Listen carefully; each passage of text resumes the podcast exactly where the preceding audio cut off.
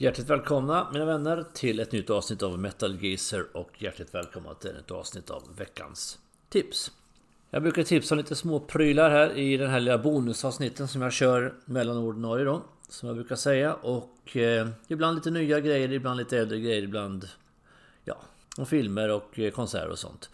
Idag har jag valt att fokusera på ett eh, litet äldre band som eh, är från Schweiz. Och eh, man kan snabbt rabbla upp tre större hårdrocksband från Schweiz. Och det är Chakra och det är Gotthard och det är de som jag tänkte prata om idag. Nämligen Krokus. Krokus är ju ett band som jag var själv och såg dem på Sweden Rock 2019 ute på deras avskedsturné. Men man vet aldrig med sådana här artister och band. De kanske dyker upp i framtiden igen. Det vet man aldrig. Men det var i alla fall deras avskedsturné. Och det var ett band som startade 1974 och har släppt 18 album då. Så att... Eh, ett långlivat och produktivt band. Och... Eh, jag ska inte fokusera, jag ska inte prata om Krokus hela karriär på något vis. Utan jag ska fokusera på fyra stycken plattor som har betytt mest för mig. Och som jag tycker är de bästa skivorna då. Och... Eh, vi startar då med... Eh, skivan, deras fjärde platta som heter Metal Rendezvous som kom 1980. Eh, det var inte den första skivan som jag upptäckte Krokus med utan det var skivan efter det. Men vi, vi, vi tar dem väl lite grann i turordning då. Och eh, Metal Rendezvous är en väldigt bra skiva och det är här de hittar sin form egentligen då. Sen, som de sen förädlar mer och mer på de närmaste skivorna. Och jag har ju pratat några gånger och det känner ni till också ni som lyssnar på den här podden. Det är ju inga duvungar som lyssnar på det här och generellt sett. Eh, det finns ett antal band som, som betraktas som ACDC-kloner väldigt mycket. Och det är ju eh, Airborne från Australien. Det är Roost Tattoo, också från Australien. Och Krokus ifrån Schweiz. De här tre banden är ju enormt inspirerad av ACDC på olika sätt. Och Krokus kanske allra mest på de här fyra plattorna jag ska prata om nu ja. Och på Metal Rendezvous så har man ännu inte riktigt kommit in i den här ACDC-fasen. Men det är en väldigt bra skiva och inte minst är en av deras absolut bästa låtar med på den här. Nämligen Tokyo Nights. Och det var förbannat synd och nästan en kulturskandal att de inte spelade den på Sweden Rock Festival. Det var många jag hörde i publikhavet som var besvikna på att inte den låten var med på avskedsturnén faktiskt. För det är ju det är verkligen klassiker i, i Krokus eh, katalog.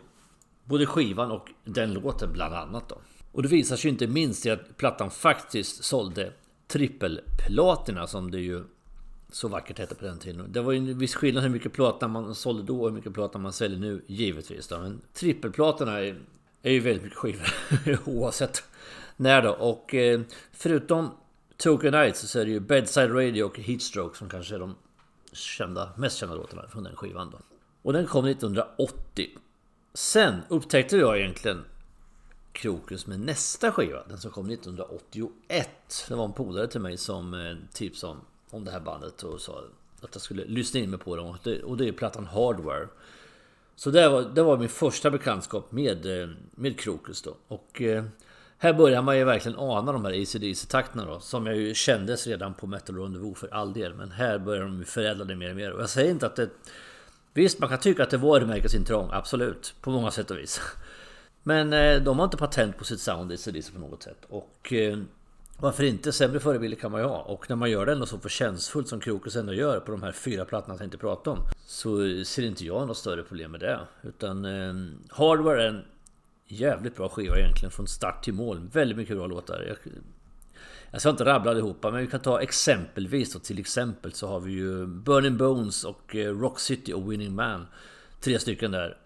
Som ligger på sidan B för övrigt allihopa av en slump då. Men alla låtar är bra på den här skivan. Jag tycker den är väldigt, väldigt bra. Och eh, som sagt, här upptäckte jag Krokus. Här eh, eh förstod jag faktiskt vilket bra band de ändå var. Och ACDC som jag ju hyllar väldigt högt och håller som ett av mina absoluta flaggskepp. Och ett fantastiskt, otroligt bra band. Har ju mellan varven ändå tuggat lite grann på tomgång då och då. Om man ska vara helt ärlig med en del skivor. Och eh, då kan man väl lika gärna lyssna på de här substituten lite mellan varven. Det är ju inte fel. Och jag har sett dem live två gånger, bägge gångerna på Sweden Rock. Och som sagt senast då 2019 på deras avskedsturné. Men med det sagt hoppar vi väl in på tredje plattan då. Som ju mm, hur heter One Vice at a Time och den kom 1982. Man släppte alltså en platta per år här i den här tiden. Ganska produktivt som, som jag sa då.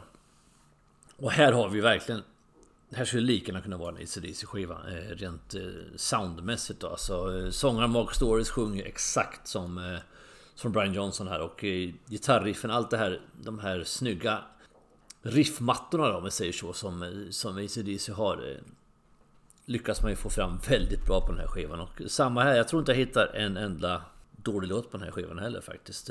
Väldigt bra skiva och eh, sålde väldigt bra och eh, cementerade på något vis Krokus storhetstid med den här skivan. Så att eh, här ångar man på i stor stil och gör det jävligt bra. Och den skivan kanske egentligen är den allra bästa då. Och eh, i mitt tycke en skiva som alla hårdrockare borde ta till sig på ett eller annat sätt. Den fjärde plattan jag tänkte ta eh, i den här fyrklövern då. Det är den sista som jag tycker eh, som jag ville prata om innan jag, innan jag tappade bort Krokus eh, till förmån för andra band och det var Headhunter som kom 1983.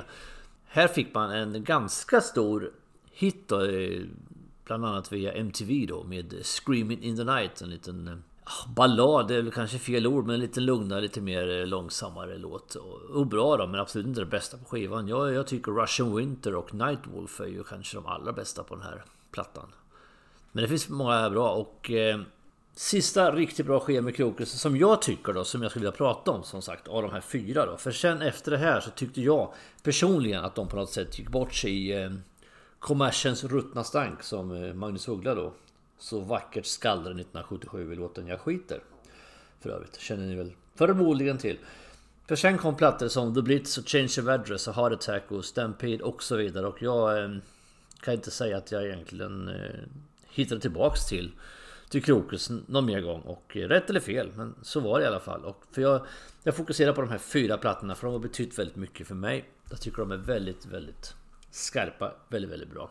Solid hårdrock i, i klassiskt nedstigande led för de stora banden och eh, väldigt tjusigt förädlat och eh, Chakra och Gotthard i all ära, de är bra bägge två men jag håller kanske Krokus ändå som det största bandet ifrån Schweiz. I min bok i alla fall. Nåväl mina vänner, ett litet kortare tips den här gången blev det i alla fall. Men eh, som sagt, fyra plattor med Krokus tycker jag ni ska ta och lyssna på. Eh, om ni inte har gjort det innan. Metal Rendezvous, Hardware, One Vice at a Time och Headhunter. Om några dagar kommer eh, ett ordinarie avsnitt igen.